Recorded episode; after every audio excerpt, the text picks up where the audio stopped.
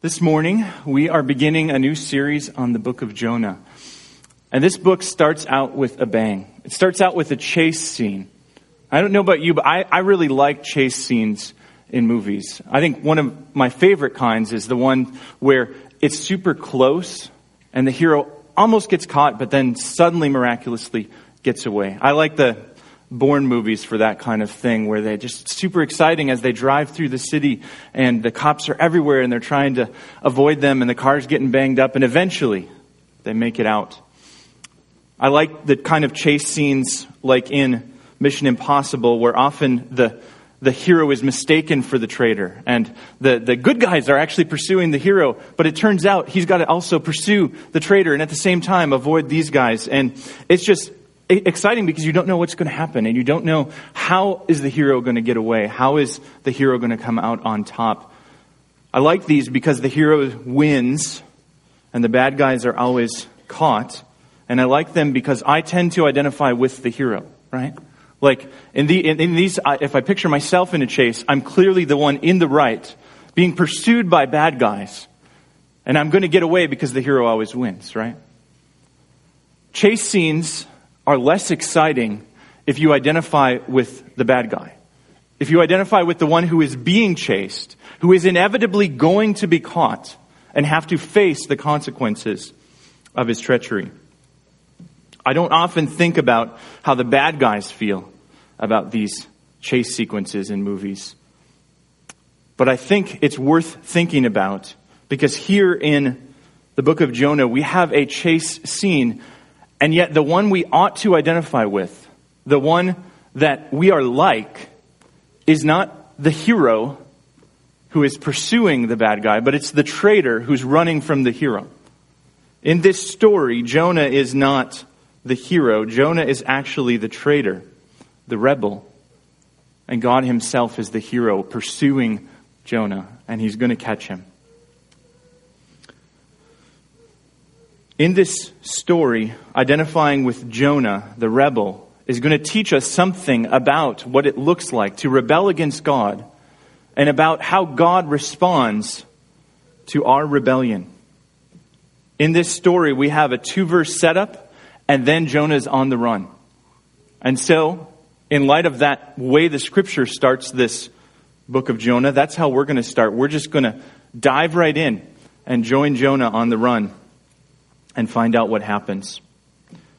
We see in the first three verses this setup and then Jonah run, and we learn in these three verses that rebels always run from God. We learn that rebels always run from God. Look what happens at the very beginning. The word of the Lord comes.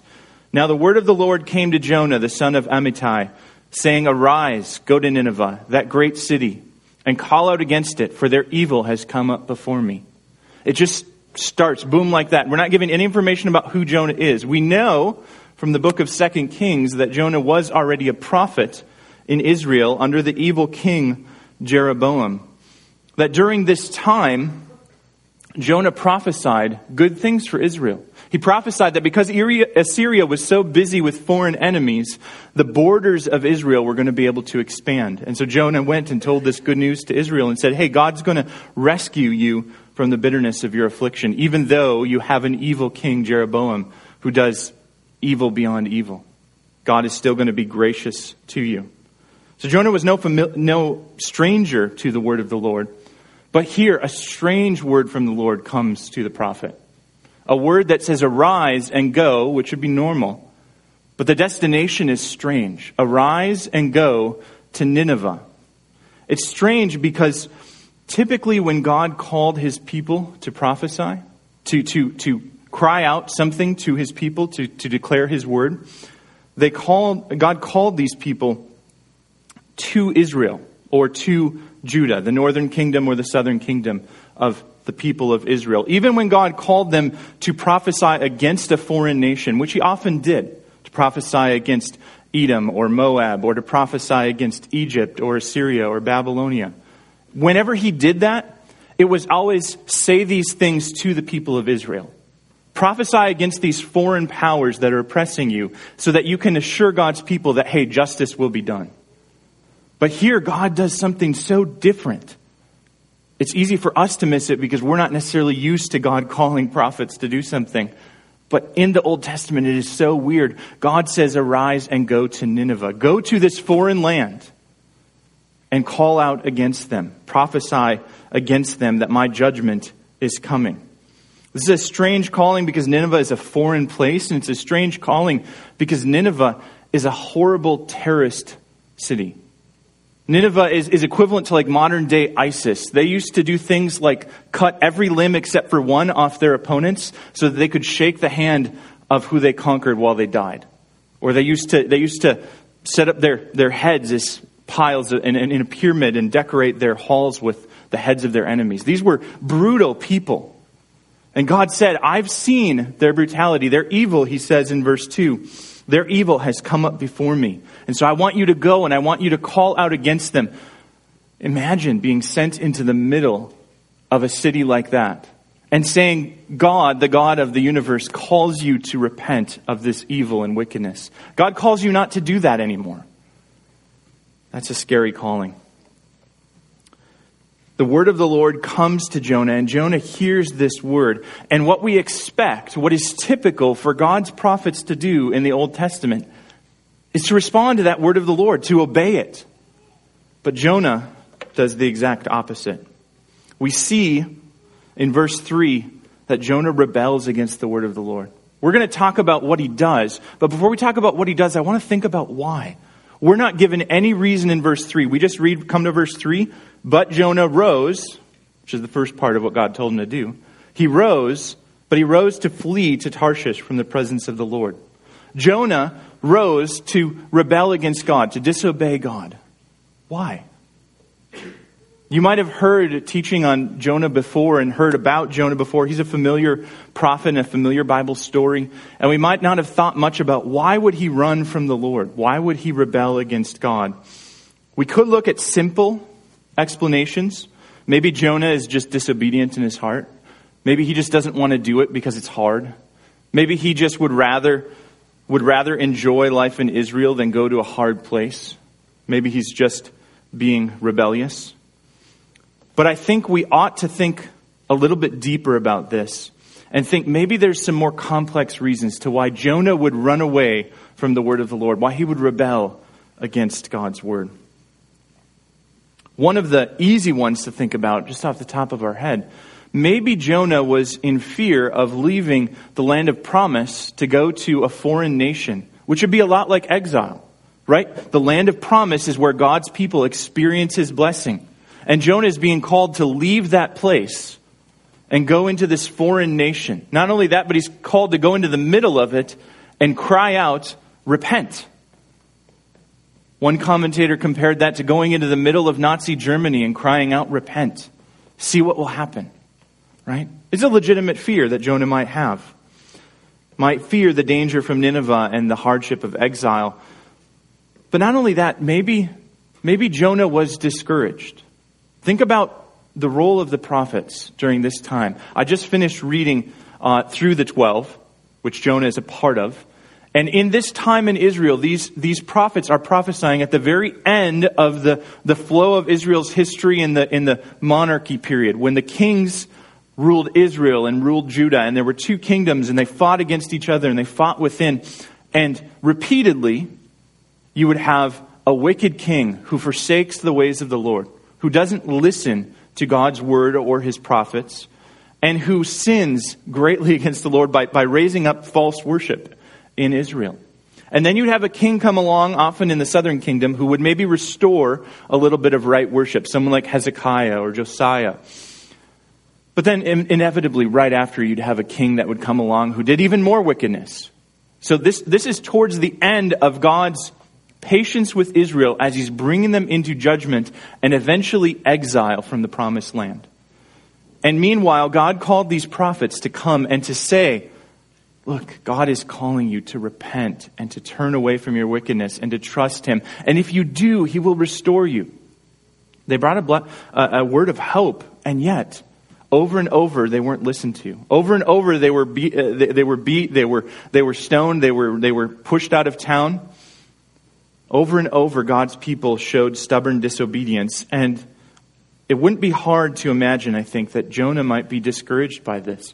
How could I go and speak to a foreign nation? How are they going to receive me? How is their king going to respond if I've been speaking to God's people and they continue to pursue hard hearted sin? Why would I go, God? Why would I go and experience this kind of suffering if it's just not going to work? Jonah might have also been fearful for Israel. Often, what happened with, in this time period is God rebuked a foreign nation and then used that foreign nation to judge his people. And so Jonah might have had in the back of his mind if I go and this works, then God is probably going to sick uh, Nineveh on us. God is probably going to use Assyria to judge these disobedient kings in northern Israel. And I don't want that because that's going to lead to a ton of suffering. Talk about a depressing call from God and a depressing mission. To be used to reconcile wicked people to God so that God would use those wicked people to judge his people. Like that would be really, really discouraging and depressing. And we could see why Jonah might want to run from that. Ultimately, Jonah probably, I think, distrusted the reason for God sending him to Nineveh. He couldn't see a reason for why he should go to Nineveh, whether it's one of those things or whether it's maybe it's because in Nahum, God had already prophesied through Nahum the downfall of Nineveh. Why would Jonah go and say it to their face and risk all of that?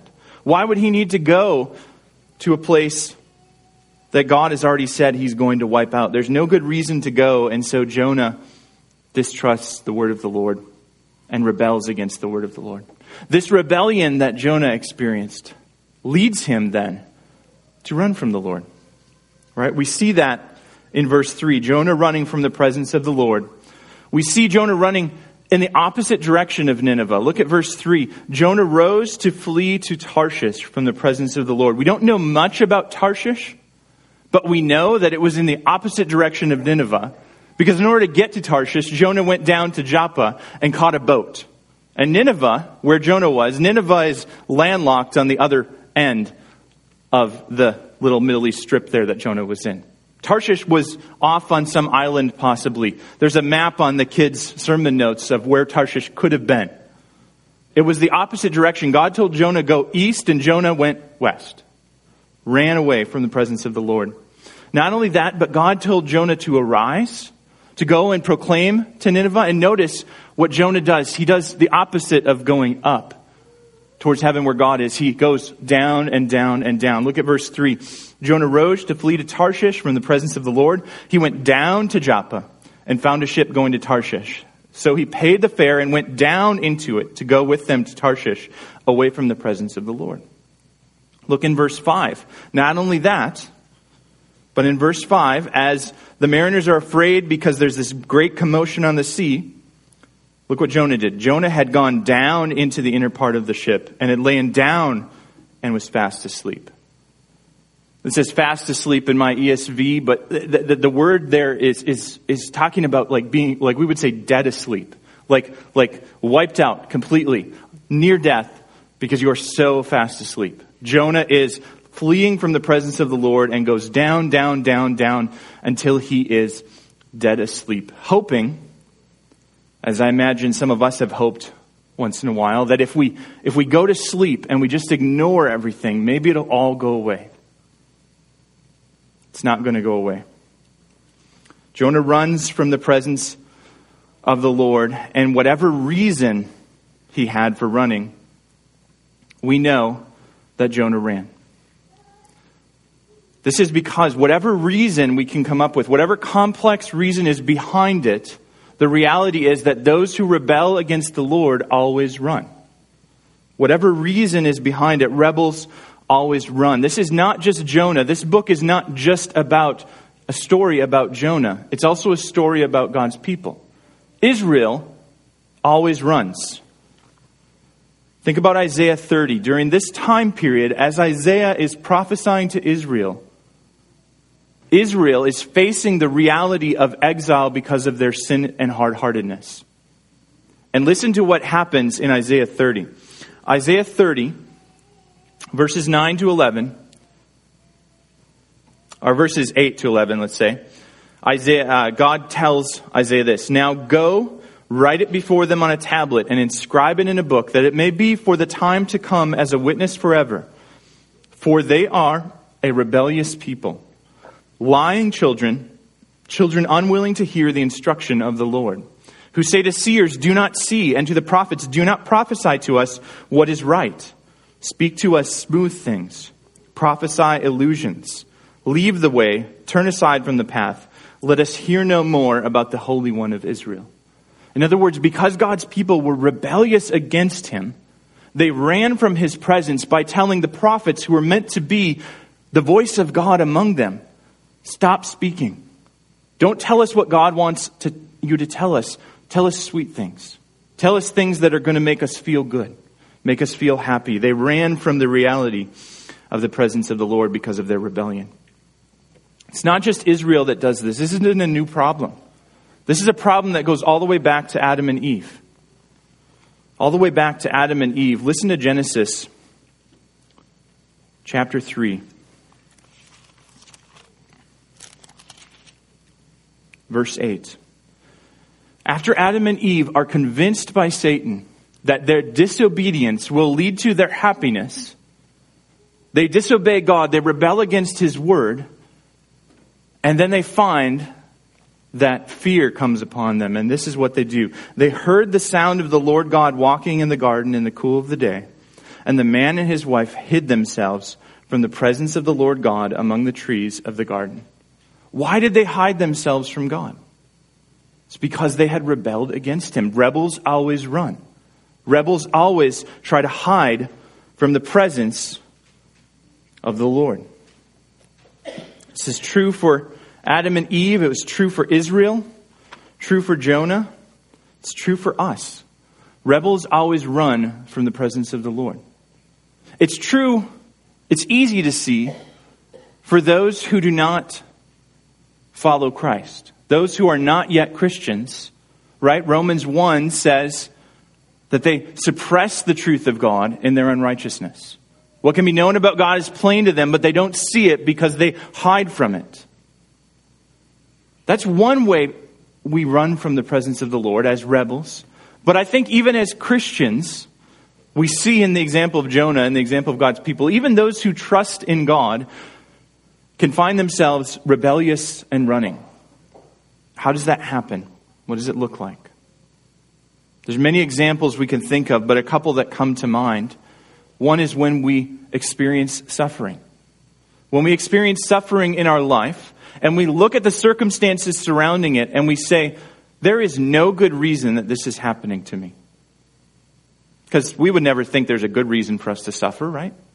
We look at suffering and we say, there's no good reason this is happening to me, and therefore it ought not to happen, and then we grumble against God. We grumble against God, and we blame God, and we run away from God. Because rebels run from the presence of the Lord, right?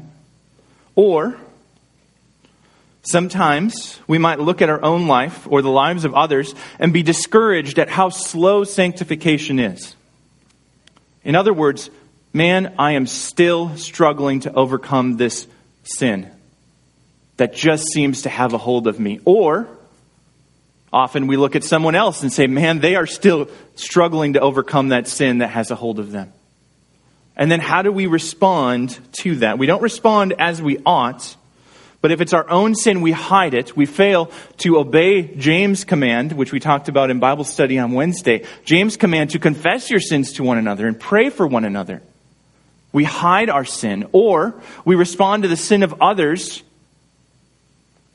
by running away from them, by isolating ourselves from them so that we're not hurt by their sin. We hide sin and we isolate ourselves, and in the process, we disobey the word of the Lord that calls us to bear one another's burdens and so fulfill the law of Christ. And then, as rebels, we are fleeing from the presence of the Lord. There's complex reasons, many more that we could name, but the same result is always there. When you disobey the Lord, when you become a rebel against God, you are driven from His presence by your sin and rebellion. You flee from him because you don't want to be near the one who is holy. Reminded of your own lack of holiness, reminded of your own sin. rebels always flee. Rebels always run from God. That's what we see first. The reality, though, why this is a chase is not just because Jonah runs and God says, see you later.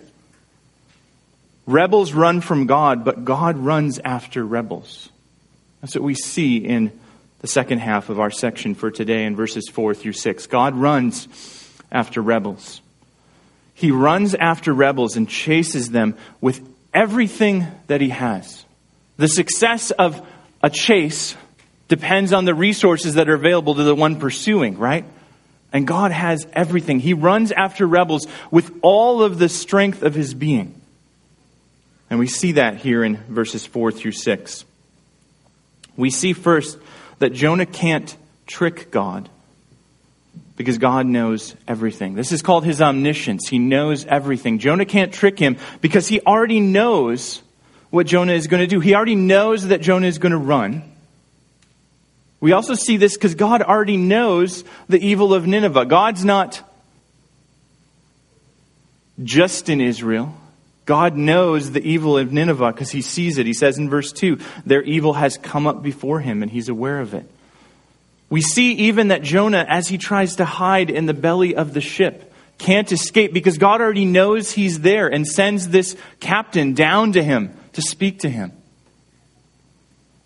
Jonah can't trick God because God already knows what he's going to do. Every turn he's going to make, everything he does, God knows. Jonah can't get away from God and wrest himself from God's presence because God is all powerful. Notice what he does in verse 4 the Lord hurled a great wind upon the sea, and there was a mighty tempest on the sea so that the ship threatened to break up.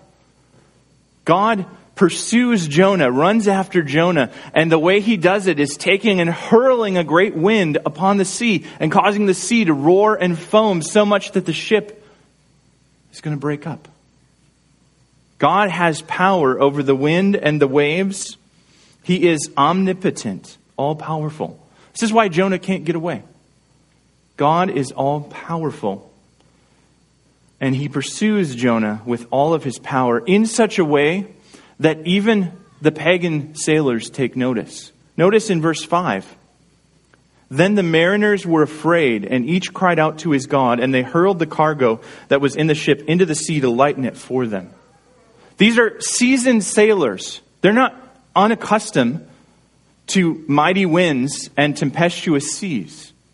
But these sailors, these hardened sailors, get so afraid that they're crying out to their gods, maybe one will save us. And they get so afraid that they're taking the precious cargo that they're already risking their lives for, and they're tossing it overboard. They see something is up beyond just regular weather. They see that there's a chase going on, and they're caught in the middle of it. And they're fearful. Rightly so. Not only that, but the way the author of Jonah here writes this story, even the ship notices. In your ESV, or if you have a different translation, it might say something similar to the ESV. It says in verse 4 there was a mighty tempest on the sea so that the ship threatened to break up. The, the Hebrew in there, though, is personifying the ship, saying the ship th- thought to break up. Like the ship is actually aware of what's going on and saying, you know what, resistance is futile. I, am gonna, I, I just got to break up because there's no choice. God is too powerful. That's what the author is trying to com- convey here. Even the ship notices that God is all powerful. But Jonah doesn't notice. Jonah is sleeping, right? God is pursuing, though, with all of his power all of his knowledge. Jonah can't trick God. Jonah can't get away. Not only that, but Jonah can't hide from God. There is nowhere, even the belly of the ship, that Jonah can go because God is everywhere. We know from Scripture that God is omnipresent, all places. There is nowhere you can go where you do not find the presence of the Lord. Jonah tries to hide in the bottom of a ship in sleep, and he is unable to escape the presence of the Lord, even in the middle of a stormy sea, even at the bottom of a boat. God runs after rebels like Jonah, and he catches them because he is all powerful. He is all present. He is all knowing. God will always get his man who he sets eyes on. Psalm 139, which we read part of during worship. talks in this way about God. Psalm 139, the first 12 verses. The psalmist writes this.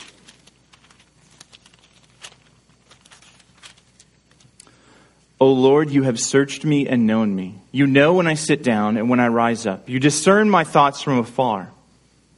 You search out my path and my lying down. You are acquainted with all my ways. Even before a word is on my tongue, behold, O Lord, you know it altogether. He's all knowing. You hem me in. Behind and before me, you lay your hand upon me. Such knowledge is too wonderful for me. It is high. I cannot attain it. Where shall I go from your spirit? Or where shall I flee from your presence? If I ascend to heaven, you are there. If I make my bed in Sheol, you are there.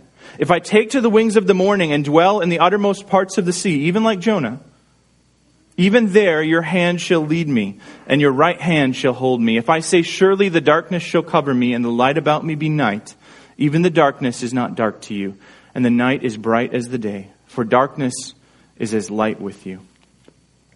There is nowhere that rebels can escape the presence of God. He already knows everything a rebel thinks to do. He already is more powerful than any device a rebel would try to use to escape him. And the reality is, we say God, you know, I say God runs after rebels, but the reality is he doesn't have to run because he's already there. There's nowhere to go to escape him. In the words of Johnny Cash, who I titled the sermon, after. You can run on for a long time. You can run on for a long time. You can run on for a long time. Sooner or later, God will cut you down. That's the reality for anybody who would run as a rebel from God. What hope is there? If you can't get away, what hope is there? We see in the words of a Gentile sailor the hope for you and for me and for Jonah. God provides this answer in verse 6. The captain comes and says to him this What do you mean, you sleeper? Arise, call out to your God. Perhaps the God will give a thought to us that we may not perish. Arise, call out to your God. Perhaps he will give a thought to us that we may not perish. The sailor, the captain, thinks the problem is that Jonah's God maybe isn't paying attention and maybe isn't doing his part to calm the seas and deliver them from this storm. He speaks better than he knows, even though he's confused about what God really is. He says, Arise, call out to your God. Jonah, on the other hand, knows that the problem isn't that God is not paying attention. For Jonah, the problem is that God is paying too much attention. He doesn't want to call out to his God. He doesn't want his God to think about him. He wants his God to leave him alone and let him sleep. But God won't do either of those things. What's needed, what the sailor calls for, even though he doesn't know it, is the merciful attention of God. See, the reality is that rebels always run from God, and God pursues rebels. But this is good news because God runs after rebels to show mercy. God runs to show mercy. See, rebels against God, like Adam and Eve, are traitors.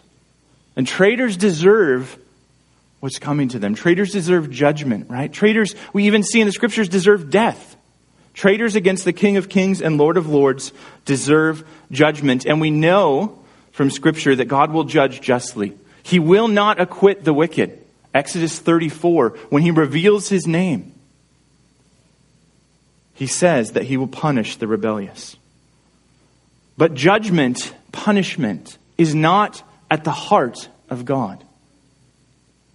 I, want, I, I heard someone tell me recently that when they hear God in the Garden of Eden, calling out to Adam and Eve as they're hiding from his presence, saying, Where are you? What it feels to them is that God is like a father with a belt, running around and saying, Where are you? I'm going to get you. That's what we often feel like God is like when he pursues with his judgment. But guys, judgment is not at the heart of God. At the heart of God is mercy, steadfast love, and faithfulness. God's heart is bent towards mercy. Listen to Ezekiel 33. In the middle of horrifying disobedience.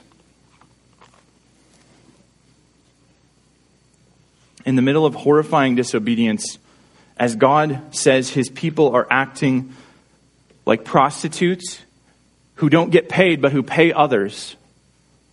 God says this to his people through the prophet Ezekiel. Ezekiel 33, verses 10 to 11. And you, son of man, say to the house of Israel, Thus have you said, Surely our transgressions and our sins are upon us, and we rot away because of them. How then can we live? That's the response to everybody who knows their rebelliousness and comes to grips with the fact that God runs after rebels and sooner or later he's going to cut you down. We know our transgressions and our sins, we rot away because of them. How then can we live? Listen to what God says, tells Ezekiel to tell them. Say to them, As I live, declares the Lord God, I have no pleasure in the death of the wicked, but that the wicked turn from his way and live. Turn back Turn back from your evil ways. For why will you die, O house of Israel? That's the cry constantly of the prophets. Why will you die, O rebel? Why will you not turn from your rebellious ways and live? God pursues with judgment to show mercy. Why will you not turn and receive mercy? Or Lamentations chapter 3 Lamentations chapter 3.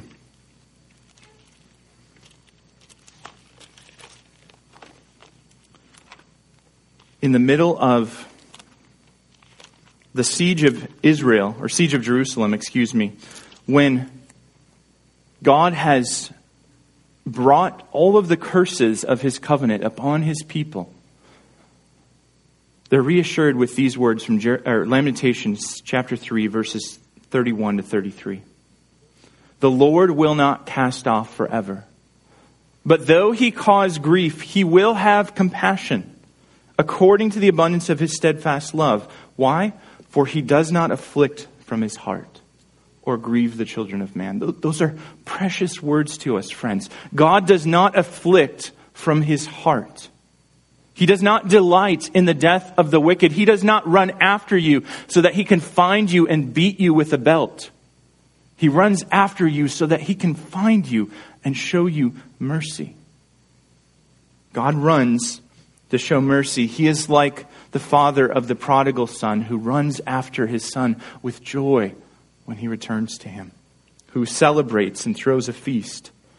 God proved this kind of mercy, that this is his character in his son Jesus. Right? John chapter 3, very familiar to us. John 3, 16 and 17. God so loved the world that he gave his only son, that whoever believes in him should not perish, but have eternal life. For God did not send his son into the world to condemn the world, but in order that the world might be saved through him. God runs after rebels to show mercy. This means that the judgment that God brings in running after rebels is merciful judgment. God hurling the wind on the sea and causing it to roar in a way that almost caused the boat to break up was not God trying to beat Jonah.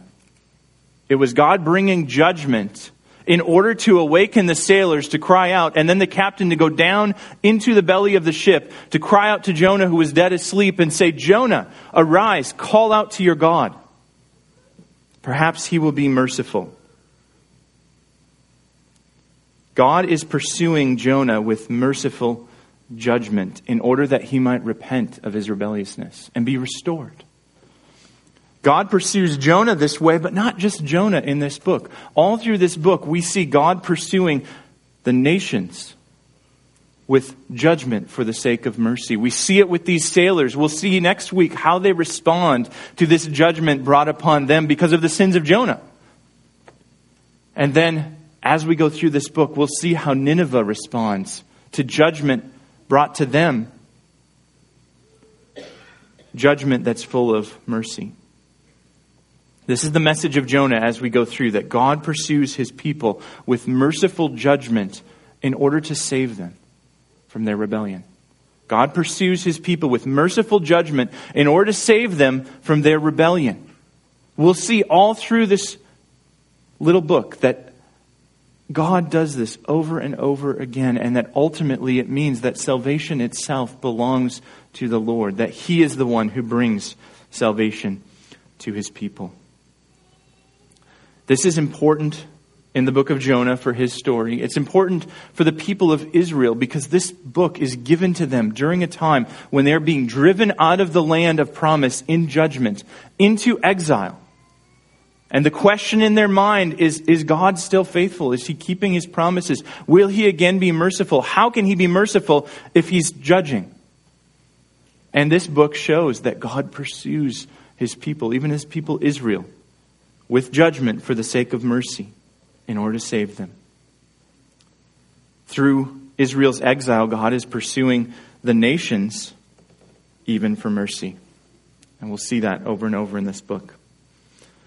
The reality is, friends, that God pursues us and that God will catch us. This is bad news. God running after rebels is bad news for those who refuse to turn from their rebellion. The presence of God the judgment of God, judgment from God, is that you will always have to be in His presence.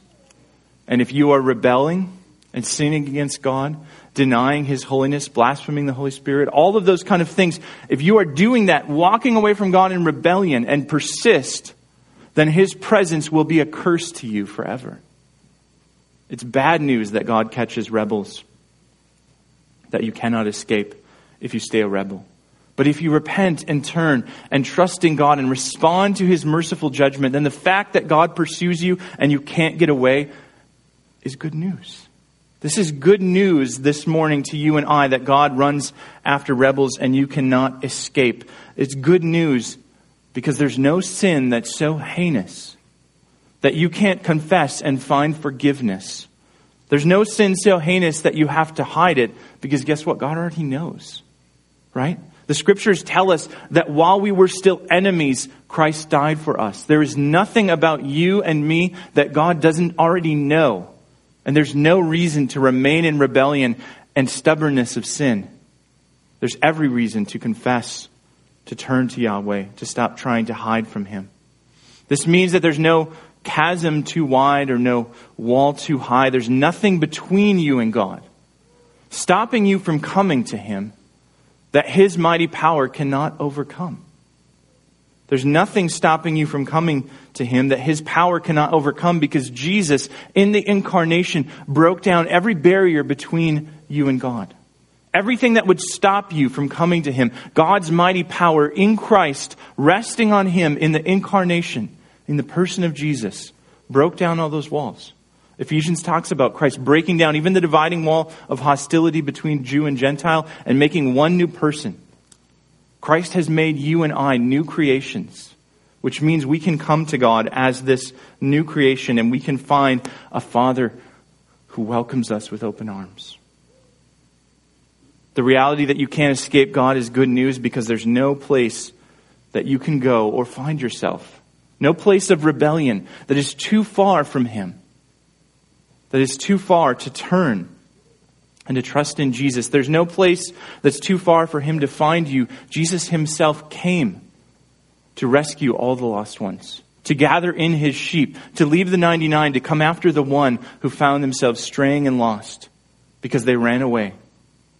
Jesus himself came to gather all of those. So, friends, arise and call out to the Lord, and perhaps he will take thought of you. We have an even better hope though, than perhaps, don't we? In Jesus, we know that God will indeed respond to those who cry out to him. I want to close this morning with the words of Paul to Timothy at the beginning of 1 Timothy. Arise and call out to God because we know this is true. This is what Paul wrote. The saying is trustworthy and deserving of full acceptance that Christ Jesus came into the world to save sinners, of whom I am the foremost. But I received mercy for this reason, that in me, as the foremost, Jesus Christ might display his perfect patience as an example to those who were to believe in him for eternal life. Friends, we don't have to think perhaps God will take notice of us. We know. Arise and call out to him, and he will respond. To him be the glory. To the King of kings, the King of the ages, immortal, invisible, the only God, be honor and glory forever and ever. Amen. Let's pray.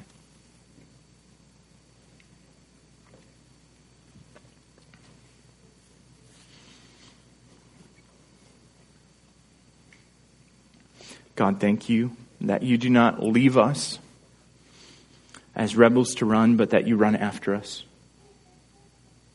That you pursue us and have promised to continue bringing your rebellious people back to you. God, that is good news for all those who delight in Christ. I pray that that would fall on, on our ears this morning as good news. That that would be a comfort to us, knowing that even as we are prone to wonder, even as we feel that in our, in our souls, Lord, you are faithful to come after us. That you are merciful to come after us.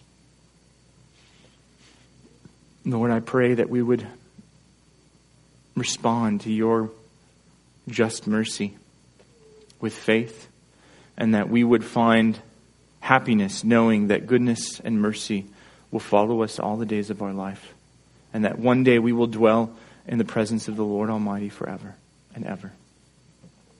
Would you do these things in Jesus' name? Amen.